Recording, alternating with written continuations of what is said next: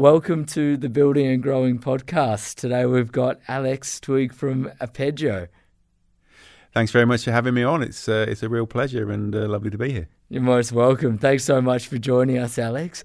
Um, so normally you're based in Sydney. I've been very lucky to catch you here uh, in the UK today. So thanks so much for joining. No problem at all. It's been good to uh, good to squeeze it in. Indeed, indeed, yeah. And you know, you'll hop on the plane tomorrow. You'll probably miss the good weather here and be welcomed by a, a bit of a wet Australian uh, autumn. It's uh, it's starting to get to get a bit chilly now over there. So yeah, we've timed it all wrong. yes, yeah, indeed. Well, you never know. Maybe you'll be back later in the year. Oh yeah, we'll definitely be back. Excellent, yeah. excellent.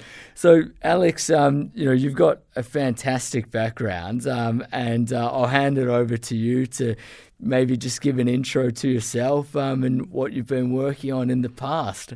Yeah, sure. I mean, look, um, I've been incredibly lucky for the last thirty years um, to um, fall into things that have, have, have been great successes, right? And and to meet people that have been incredible mentors along the way. Um, you know, I started off. I started off my career in the uh, Royal Leamington Spa branch of the uh, NatWest Bank. Wow. Decades ago. Yeah. You know, um, as the tea boy.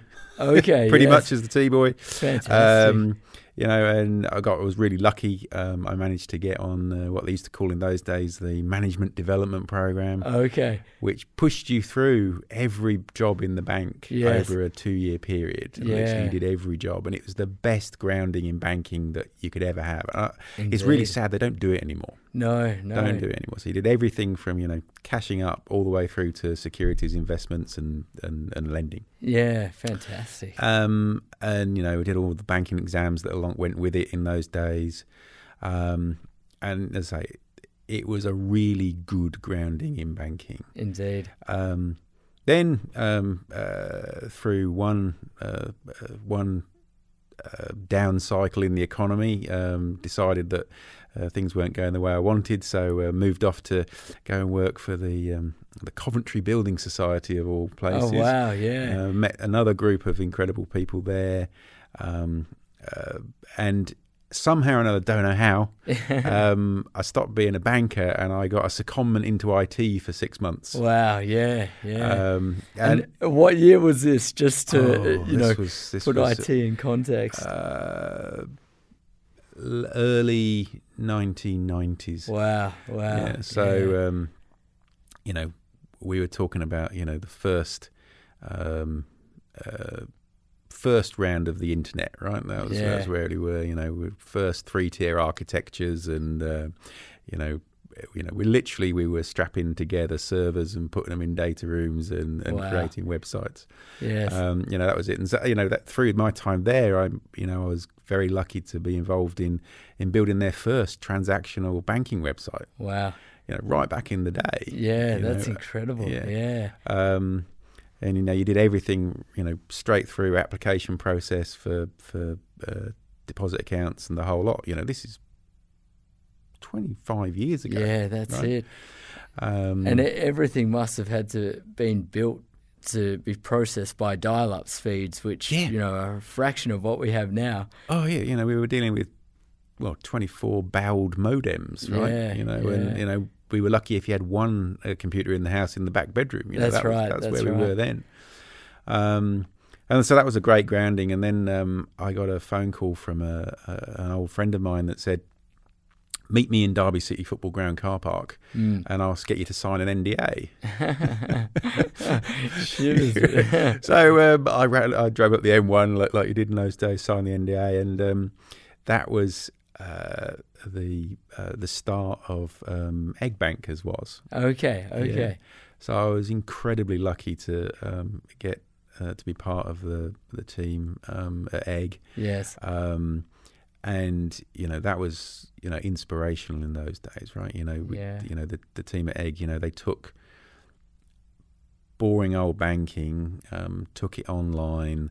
Um, revolutionized the way people think about money in in, the UK. Yes, you know, yes. Uh, it was a, and it was such an amazing experience for a, a you know a young lad effectively to be involved in, and you know just to Yeah. see how this whole thing worked. Mm. You know everything from you know uh, contact centers through credit cards. You know trying to p- punch it all together and make it fly. Yes. Um, and the culture that you need for that, and the way that you need to think differently. I think that was the thing that um, that I loved most about Egg was the the people that showed you how to think differently, Yes. um, and that stayed with me for the rest of my career. Fantastic. Uh, you know, and um, I mean, I call it contrarian thinking, but you know, that's Mhm. that's what that that where that's that stemmed from. You know, the, the people at Egg, and you know how I saw them operate. yeah. Um, you know, amazing intellect, some of those guys and girls, and you know, they really did things so differently yes. Yes. uh, compared to what we had seen before. Indeed. Um, and then um, uh, did five years at Egg. That was a roller coaster ride of you know successes and failures. You know, it was wonderful. Um, and as part of that, um, we'd actually built some effectively uh, intellectual property in um, what you would to call today um, robo advice, okay. Wow. right? Yeah. you know, um, uh, and we actually decided that that was actually m- more valuable outside of Egg than in. okay. Um, and uh, the executive team there decided to um, spin out uh, what was known as Santa Fe yes. um, as a separate entity, um, which we eventually sold to a US um, IT services firm. Fantastic. Um, and with that deal, um, I went um, I went over to the US um, to launch their um, what what we then called Web two. Yeah. yeah. Yeah. Things have changed these days. Yeah. Done Yeah. way too many cycles, mate. So yeah, their Web two consultancy. Uh, You'd Mm. now call it a digital consultancy. Yes. Um, and we sort of took um, uh, agile development methodologies, agile program management, um, uh, this IP around um, you know robo advice, Yeah. um, and we sort of built a team around that and helped a good number of the North American banks think about how they were going to uh, change their whole strategy for digital. yeah. Fantastic. Um, and that was a lot of fun. I mean, I I learned enormous amounts there. Um, you know, I went from being, you know, I went from being a banker to a techie to a consultant. That was like everybody else does it the other way around. Right? I seem to do. I always seem to do things backwards. So I did. So, so I went to be a consultant. Um, spent two years in the US. And a whale of a time. Learned enormous amounts Yeah. um, before getting a phone call from a headhunter um, who said, uh, the National Australia Bank are thinking of launching a direct bank. They think you know something about that. Have you ever thought of living in Australia? And I said, no. um, anyway, very, very long story short, you know, 12 weeks later, me, my wife Alison, and, and, and three kids were on a plane going to Sydney. We'd never, never been there before. Wow, oh, that's a risk. you must have just heard about spiders and snakes and Oh, yeah. sharks and Oh yeah, the full the full Monty. yeah. Um, but it's one of those things, you know, you're ever going to get another chance to go, and so we thought right. we got to give it a go. And it, like every other every other Palmer's, you know, in in Oz, um, you know, goes for originally goes for two years yes, on a on a four five seven visa as it was at those time, expecting to come back. And you know, Yeah. we, fell in love with Australia and uh, have never been back. You know, Ah. we've stayed. That's made it our home. So yeah, that was that was that. fantastic. So that was um, uh, that was the start of of UBank. Um, uh, that was another fantastic team. Um, you know, t- it's again, it was an intra- entrepreneurial type activity because the, the NAB obviously was uh, the top. There's only bit four big banks in Australia. That's right. Yeah. Um, NAB was the smallest retail bank of the four at the time. Mm. Um, and the strategic idea was to uh, create the digital bank off along the side, Yes. um, claim that space early, hmm uh, grow that, and then effectively um, become the biggest retail bank by going digital first. Yes. Yes. Um, that was the that was the strategy. That was um, it was really good. Um, spent you know I ended up spending nearly seven years at, at UBank. Wow. Um, that business went from you know PowerPoint to um, the ninth largest bank in Australia in that six years, Yeah. um, Incredible. which was a huge amount of fun, yeah. massively challenging. You know, you know, you never know what was going to happen from one day to the next. Yes. Um, but uh, you know, again, learned an enormous amount. You know, built some uh, some great friendships along the way, and you know, built it there. Yeah. Um, then um, uh, got a phone call from the Woolworths Group, hmm which um, is the largest um, supermarket chain in Australia, a bit like Tesco's or Sainsbury's here. Yes. Um, they had a small um, credit card business, um, wanting to build it into like a Tesco's Direct type thing. hmm Um, eventually, convinced me to go and uh, go and have a crack at that. Yeah. Um, that was one. Of, that was a, that, that's one of my best stories, which is um, um, I had to uh, give hand in my notice at, at NAB to do that. Uh, to serve six months worth of gardening leave, which I thoroughly recommend to everybody. in Australian summer, that is awesome. Yeah. Yeah. For sure. Um, and um, the day I turned up at, at the Woolworths head office um, was the day they announced their two billion dollar write down for their Masters acquisition. Oh no. Um, so you know, like the fifty million they promised to us for the uh, for the for the bank sort of went, nah, not so much. oh no. Oh, heads were rolling. and The cash was just getting thrown away. Yeah. Yeah. So that was fun, um, you know, and you know it was it was great to be part of that team as well, where um, you know I learned I never knew how supermarkets worked. You don't you, you've got no idea how much complexity there is in, Yeah. in making that work. Oh, but I learned loads there. Um, I was really lucky to get involved in um, uh, launching te- uh, Woolworths Mobile, which is an MVNO um, telco. Okay. Um, so that was really fun. We built out their insur- helped built out their insurance business, um, and uh, and then while all that was going on, um, uh, a group of my ex colleagues from NAB, uh, you know, were looking to see what was going on in um, in the UK with uh, with the PRA issuing new banking licenses, Yes. um, and they looked particularly at Aldermore and Shawbrook, what had happened with those two SME led uh, banks Yes. um, and sort of had an inkling because generally the uh, APRA, who's the regulator in, in Australia, generally follows what, what the UK does. Mm. So mm. took a bit of a punt on there might be some licenses going in Australia. So um, uh, a few of us, you know, uh, uh, chucked in the corporate towel, uh, you know, and, and actually set up what was then known as Judo Capital. Okay. Yes. Um, for which we didn't need a banking license because you, you, can you can lend money people money without a banking license. So we actually set up Judo Capital. We started lending to it's entirely SME focused lending. Yes. Um, and as we did that, um, the PR uh, the APRA did did exactly what they would. do. They started issuing new licenses. Nice. Um, we applied for, for one of those. We went. There was two ways you could apply. You could apply for a full license, which is what Mm. we did, or you could apply for what's known as a RADI, a restricted ADI license. Okay. Um, we skipped the RADI because of the conditions around that just wouldn't make it uh, viable for us. Yes. Um, and basically, two years in, we got the the full banking license and became Fantastic. Judo Bank, and then you know drove that through to a to an IPO eighteen months or so ago, which was uh, which was a lot of fun. Incredible. And it was during COVID, if I remember correctly. Yeah, COVID hit right in the middle of all of that, so you know that was a that was a big challenge. Um, Yes.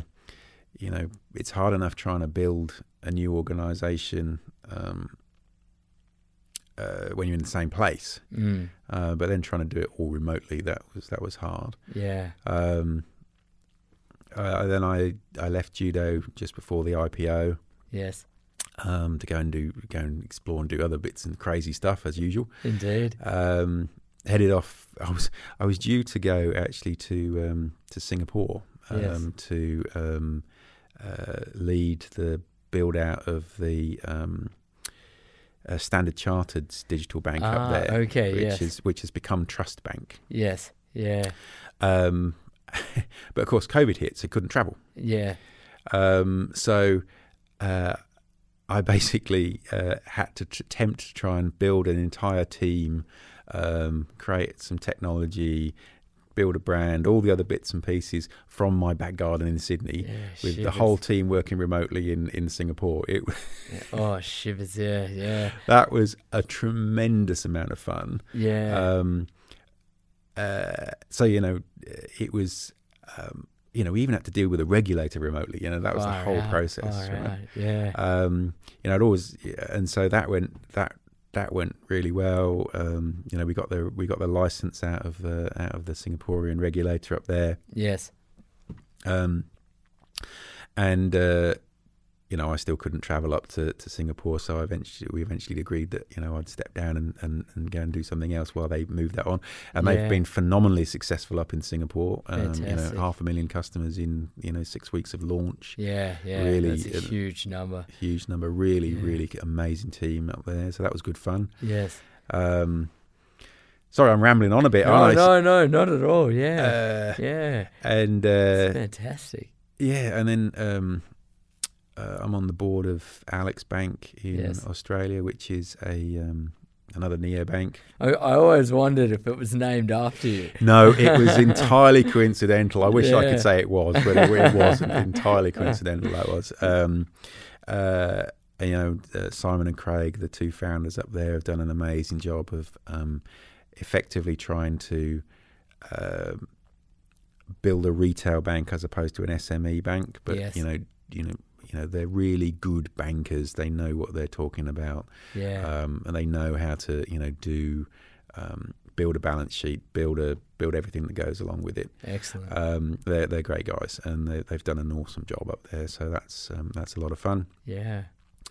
Um, and then sort of that leads me on to uh, you know so I, I I like helping people. So you know I do all sorts of various consulting bits and pieces for around the world. But my sort of my my passion at the minute and has been for the last eighteen months is Appeggio. Yes. which is which is why we're here, I guess. Indeed. Um, and um, surprisingly enough, Appeggio isn't a bank. Mm, that's right. Yeah. I mean, you know, you've gone from sort of banking to, uh, uh, you know, digital uh, to consulting, uh, back into banking, insurance. I mean, you've done everything B2C, B2B, institutional, I suppose, as Yep. well. And uh, yeah, this is uh, this is a, a a wild card, uh, but uh, definitely somewhere where which all of your previous sort of experience and sector knowledge is all wrapping up into one, I believe.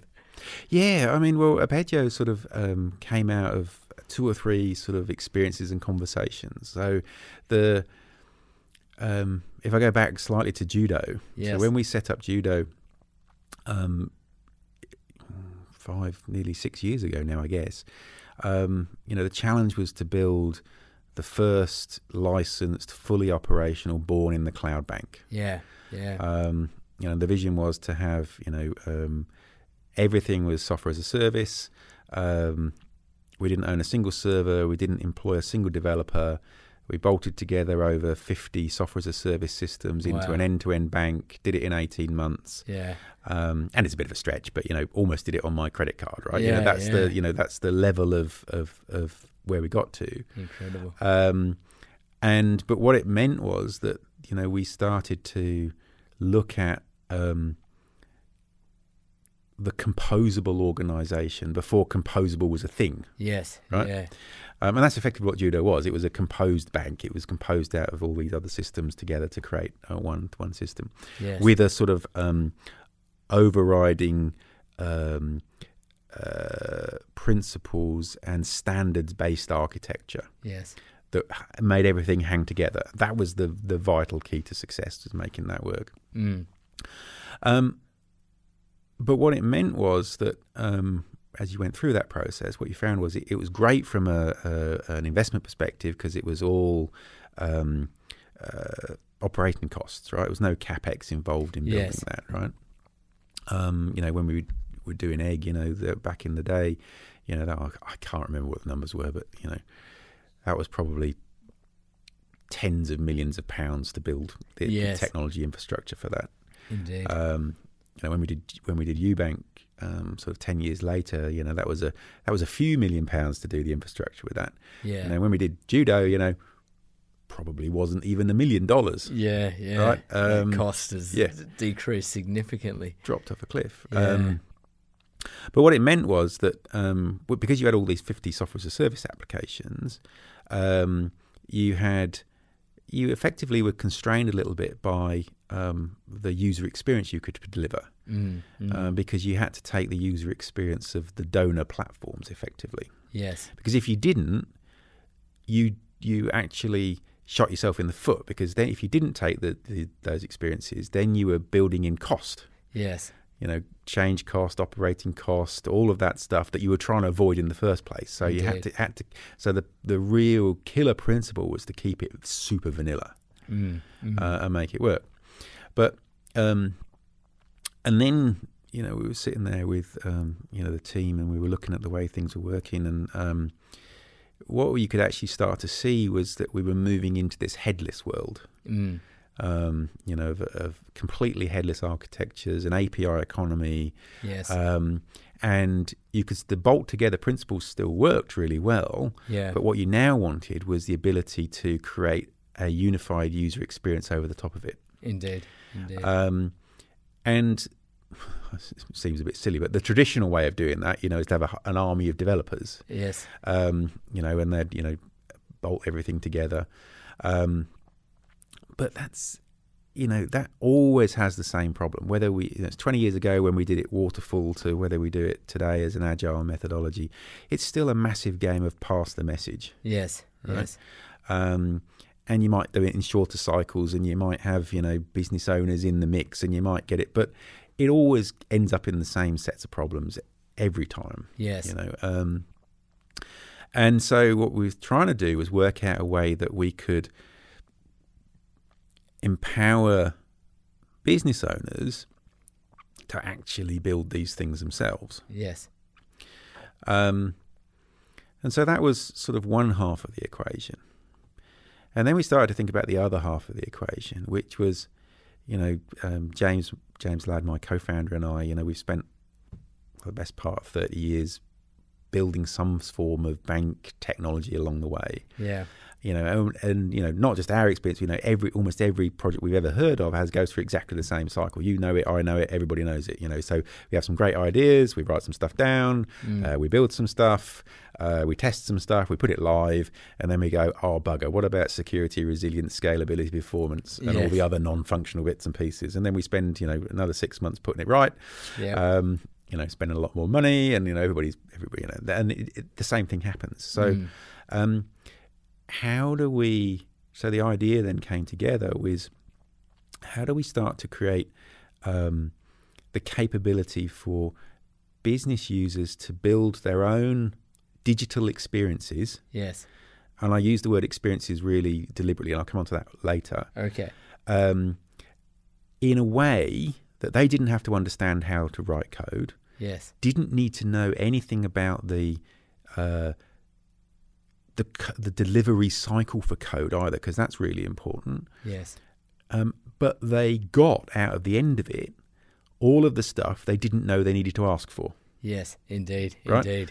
um, because you know most business owners, you know, wouldn't know. Um, you know, I've sat in the middle of these conversations and translated it. You know, well, how many users do you want to have on the on the system at any one time?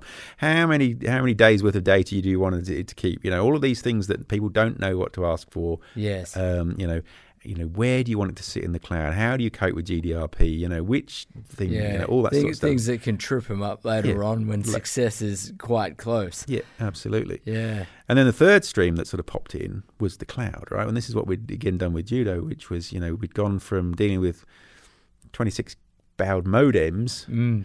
um, to limit, limitless compute and, and uh, you know, uh, limitless broadband, right? Yes. Uh, on a mobile device, right? So how do you leverage that and, you know, d- not do the the transformation process that everybody else tries to do, go from legacy to cloud, you know, how do you actually enable people to go straight to cloud? Yes.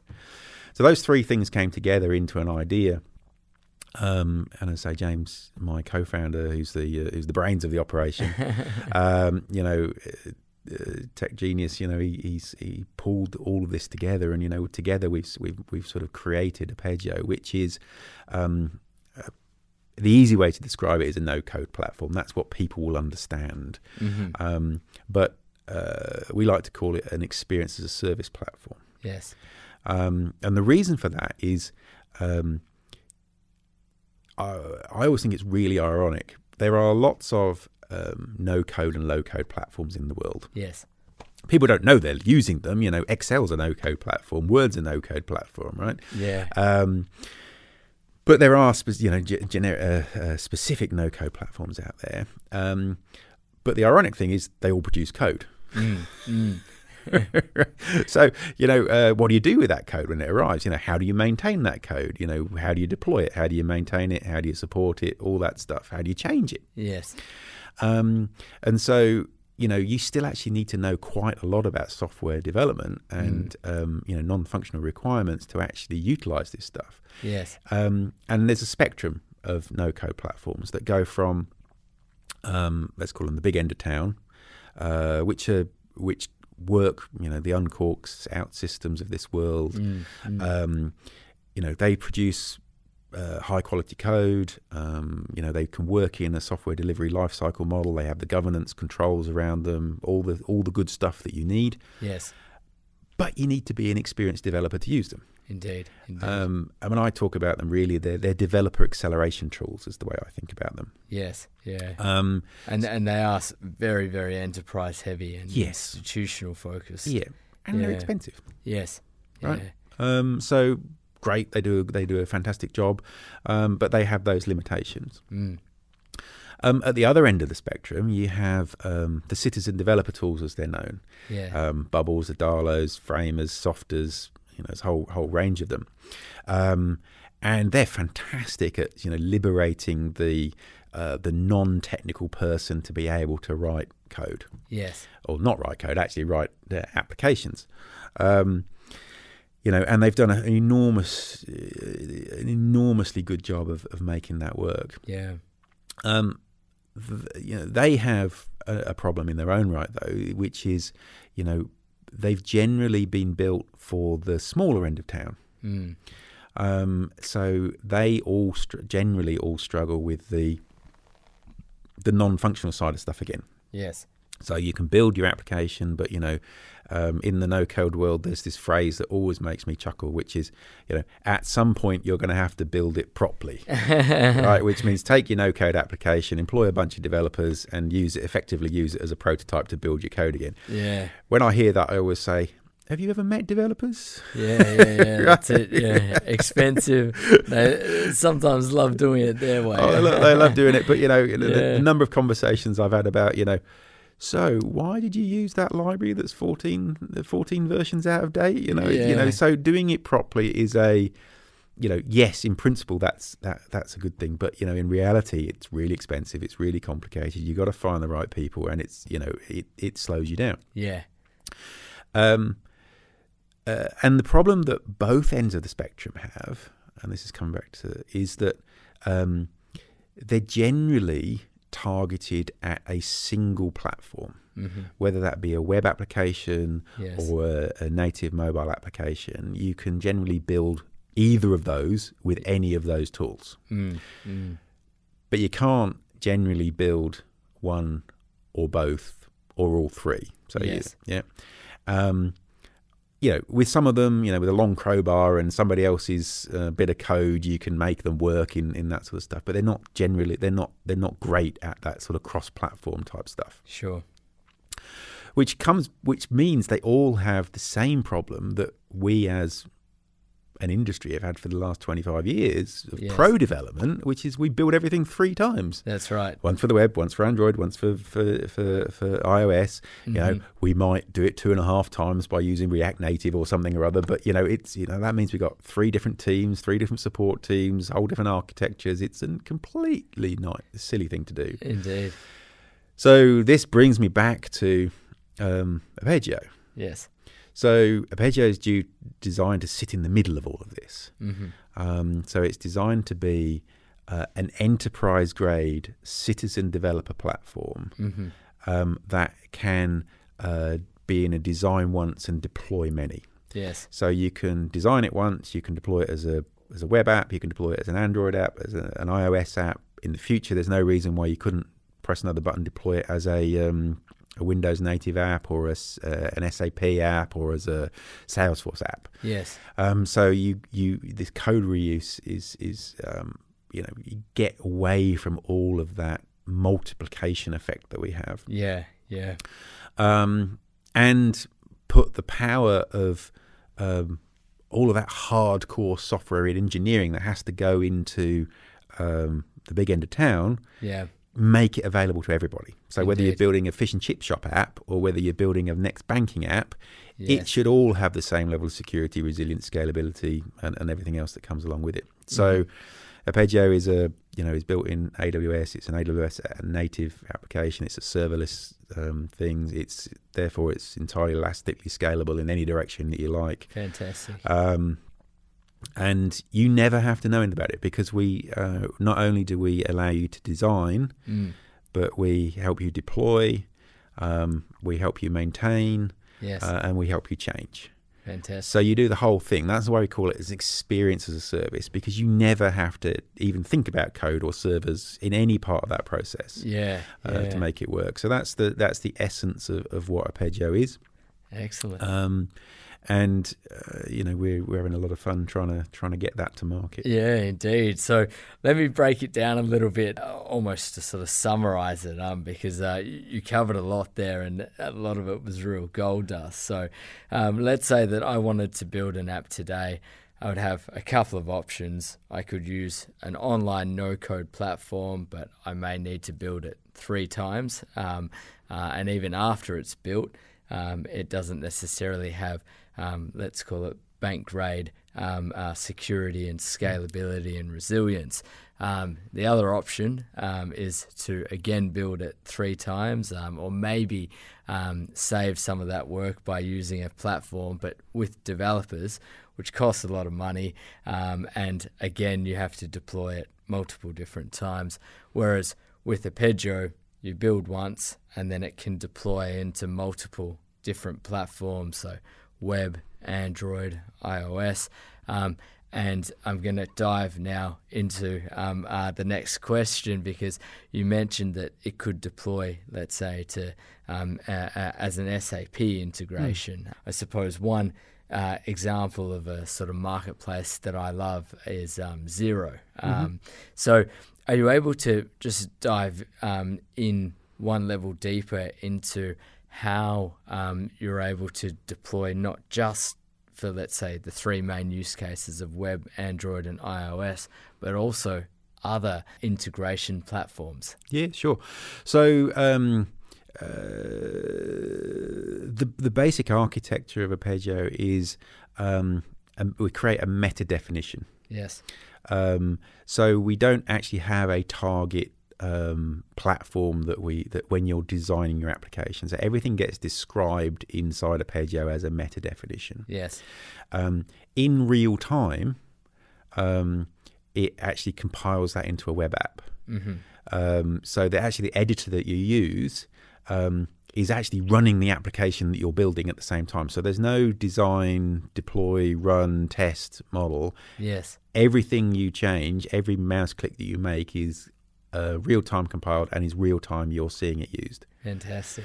Yeah. Um, and then when you come to the um, the end of the process, oh, and by the way, you, you know everything is um, uh, completely responsive. So Mm. from the smallest mobile device all the way up to a 4K TV, you know Wow. everything works um, natively responsive through that process. So when you come to the end of that, you think you're happy with your app. Um, you then select what you know whether you want to just deploy it as a web app or whether you want web app and iOS or just Android. You can choose one or any of them all. Yeah. You can also choose, um, you know, uh, which AWS region you want it to be deployed to, um, uh, whether you want it to be deployed as a into the into our shared um, environment, whether you want your own AWS environment, or whether you actually want to um, uh, AWS actually deploy to your own AWS account. So Yeah. you know Wow. all of those enterprise grade options are available to anybody. Yes. Um, so you know, if you're talking with GDPR and you want your you want your data to be held in in Germany, say, Yes. I want the that. German data center. Click go.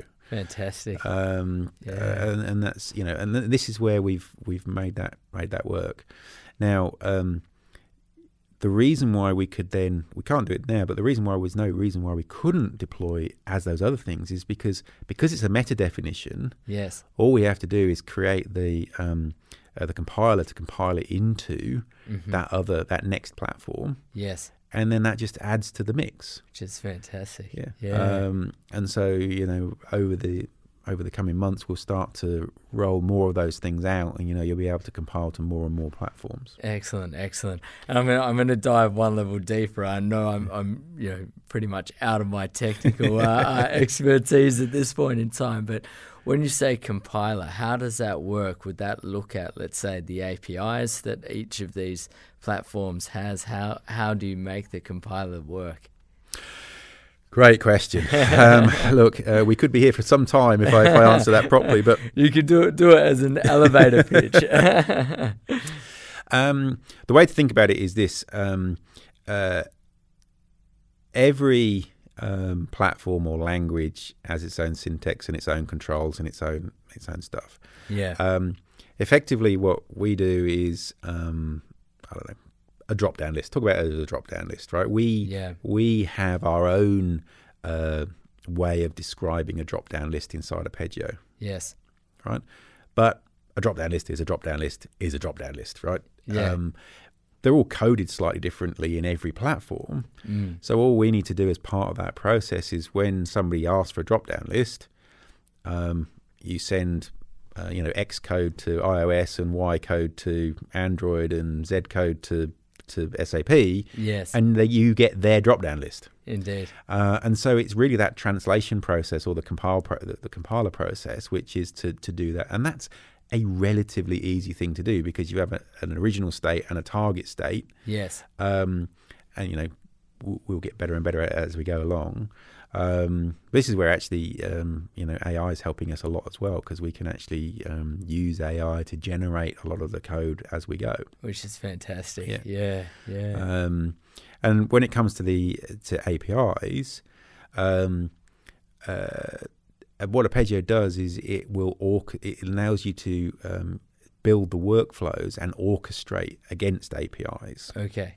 uh, in its current format. Yes. Um, in in in later stages, you'll actually be able to generate your own APIs and create Wow. those as well. But at the moment, you do, you orchestrate other people's because when you come back to that where we started the conversation around having an API economy and having a digital experience that you you bolt all these things together, that's exactly what we wanted to do. Yes. So um, as long as you've got um, uh, the URL for the API Mm. and um, a key if it's an encrypted one. Um, you give those two things to Appeggio. Appeggio will interrogate um, the, the the API and then actually serve it back to you Yes. In a graphical form, effectively, so that you can drag and drop, you know, uh, the the services in that API into the workflow into Appeggio. Yeah, excellent. I mean, you make it sound as simple as say Google Data Studio when you know you're doing joins across multiple sheets just by dragging and dropping instead of writing SQL. Well, that's that's what it's meant to be. Yeah, uh, you know, yeah. you know, there's always, uh, you know, we've always got to, you know, there's always a few rough edges to knock out, but that's that's exactly how it's meant to work. Yeah, Yeah. fantastic.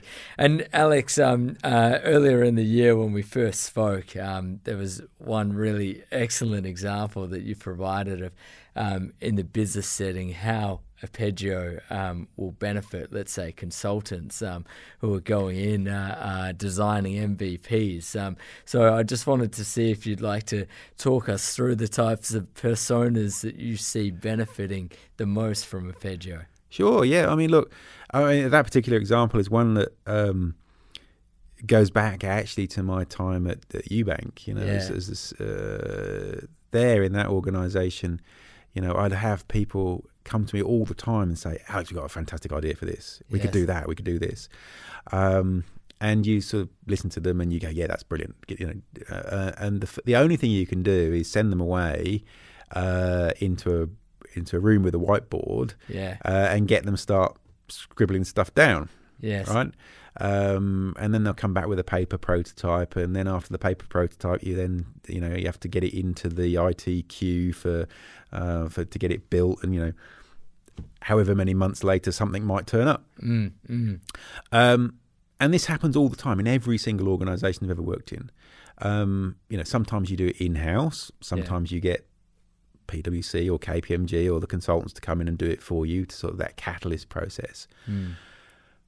But what we want to be able to do with Appeggio is in those scenarios, when they go into that room, they take the laptop, um, they instead of drawing on the whiteboard, they actually draw on Appeggio, Mm. and at the end of the session, they come out with a working enterprise grade application, Yes. Yeah. which they can deploy, um, test with real users, get instant feedback for, change uh, themselves, um, you know, and actually get propositions from, you know, great ideas to working software in hours. Yeah. That's- which is incredible. yeah. Yeah. Um, you know, and it, from a cons, you know from a consultancy perspective, this would be amazing, right? Yes, if you could indeed. get that that whole process down to that level of speed. Indeed. Um, you know, even you know, even even when you've you know the large organization, you still got to find the analysts and the programmers and the BAs and all that sort of stuff to come together to do those bits and pieces. That's right. But that's really the that's really the the the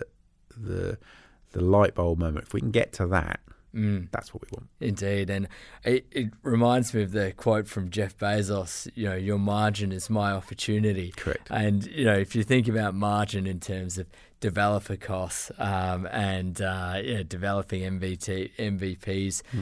Yeah, it takes weeks or months normally. Mm. But if you can do it within hours, Mm. then Yeah. yeah, you're Yeah. laughing all the way to the bank. Pardon the pun, but Oh no, ab- absolutely.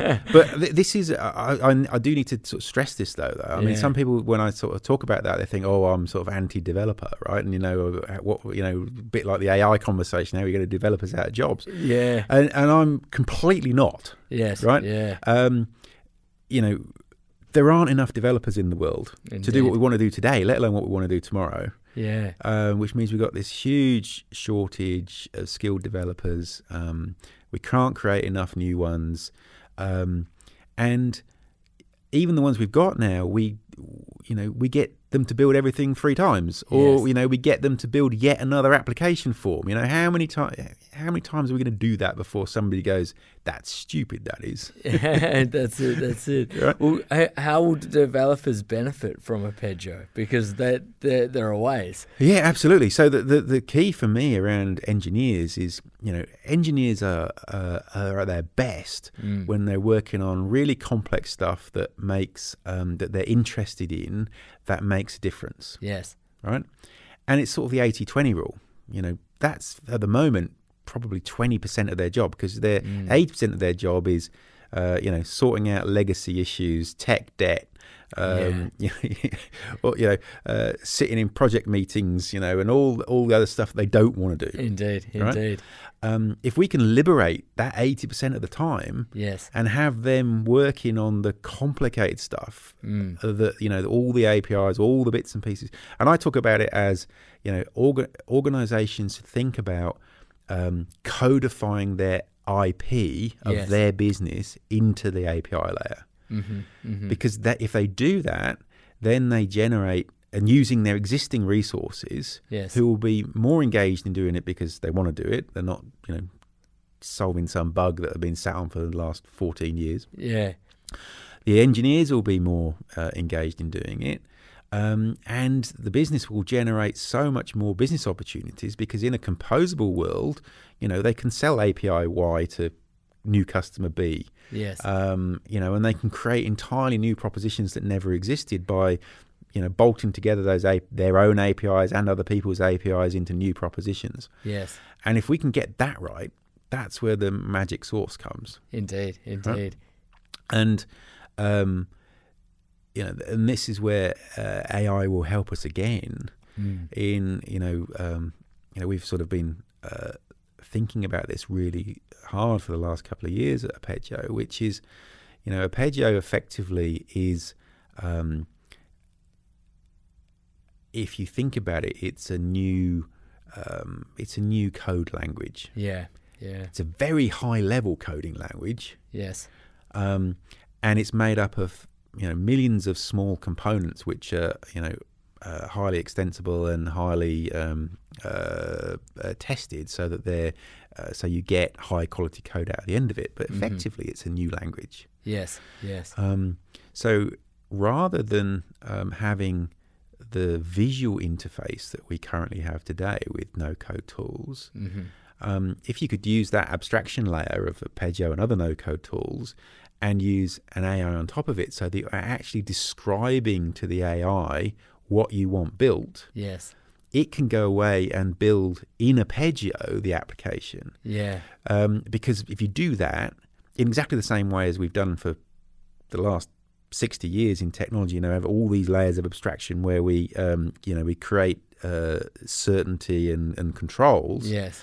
Appeggio is just an, or a no-code platform, just another layer of abstraction in there, but they actually produce you um, high quality code. Yeah. The problem that we have with um, generative AI today and code is two things. The first thing is um, you have to. There, it's great at developer acceleration again Yes. because you have to know what questions to ask, Mm-hmm. um, and you have to be able to, you know, QA the stuff that it produces, Mm-hmm. and then you have to be able to do something with the code that it's generated. Yes. So it comes back to that experience as a service problem. Right. Indeed. And then the second um, uh, problem you have um, is uh, it's still untested code, Yes. Right? So it's still got to go through a life cycle. It might might get to the code quicker. It might be um, it might be a better better code. Yeah. But you still got to get to that code. If you use the AI to use Appeggio to, or another no-code tool to create the code that sits underneath, Yes. then you get all the benefits of the platform and you get the ability to now describe what you want as the through language as opposed to visually describing it Yes, indeed, indeed. Um, and uh, and earlier on in the podcast, you also mentioned the marketplace as well, and I believe developers can benefit from that too. yeah um, absolutely right so um, uh, anything that you create in Appeggio um, is almost a one-click process to effectively create it as a new component Yes. whether it's a uh, I don't know a, a, a tick box.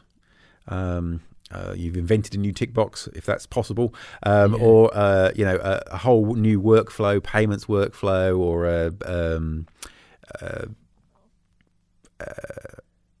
a bank application process, or whatever Yeah. it is. Right? You can effectively turn that into a um, uh, a template Yes. inside Appeggio. And then we put those templates into the Appeggio marketplace. And so you've now got a revenue stream effectively associated with that, which is if you're uh, if you want to start building Appeggio templates, you can build templates, pop them into the marketplace, and you know then you can receive commissions off the back of people that use them.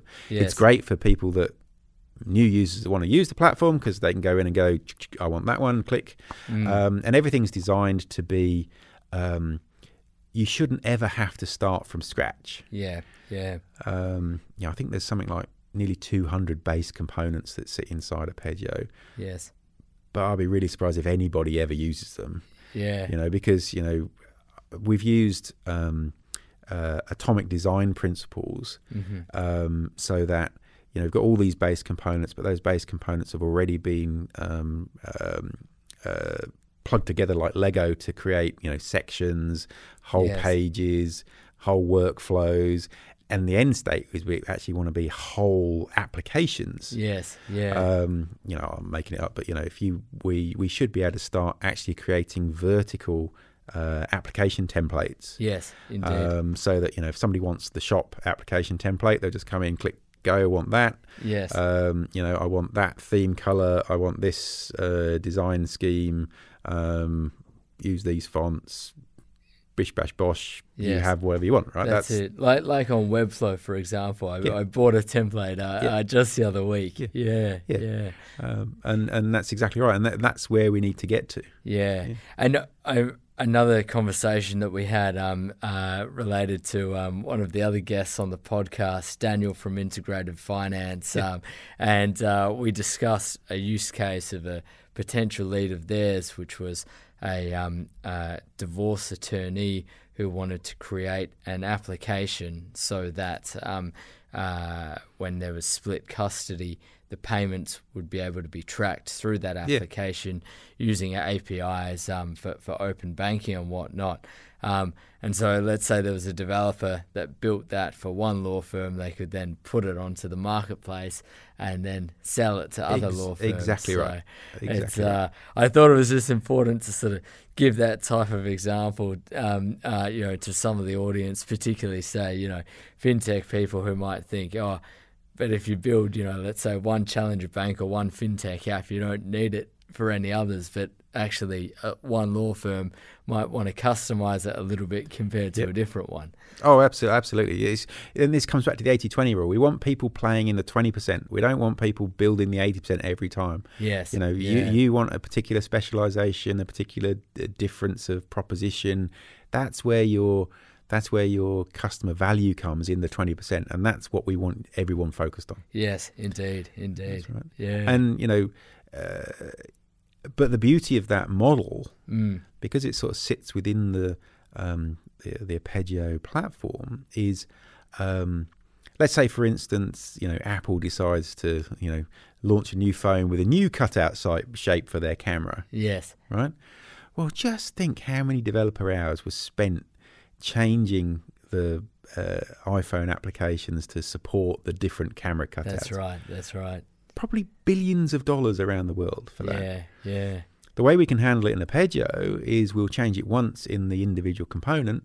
Mm, Um, we can tell uh, everybody that's got an existing Appeggio application just to press one button to recompile it, yeah. and they'll all work with the new configuration. yeah. Which is fantastic. Yeah. Yeah. Um, and that's the, and so you've got that sort of capability across. You know, if you're building templates yes. on the marketplace, you know, if you come up with a new thing that you want to include in your template, you don't have to create a new template. Mm, You can effectively start to have versioning of your template and give all your previous customers your new uh, the new upgrades. Yes, yeah, it's fantastic. Yeah, yeah. Oh, wicked. Look, um, uh, Alex, uh, we, we've talked a lot about, uh, you know, what what the app does. Um, uh, well, I mean, I'm sorry, I don't know if I should even be calling it an app. It's you know the experience as a service. I think because we've been talking about many applications, that, that that's a word that came to mind. Um, and you know, you have touched upon, I suppose, some different roadmap items um, for this year, but are there any that maybe you haven't mentioned or any that, uh, let's say, the, the parts that you're most excited about? Yeah, no, look, um, we we had I got one today, which was a great milestone for us. You know, um, we actually got our ISO twenty seven thousand and one certificate in the email, the, literally ten minutes before I turned up today. Oh, wonderful, wonderful. um, Yeah, which is brilliant because it's it's you know that was a lot of hard work and um, you know to have there aren't many if any uh, no low code platforms out there that have that certification. So Yes. You know and it's a, it's an example of how we wanted to be enterprise grade from day one. indeed, indeed. So that's there.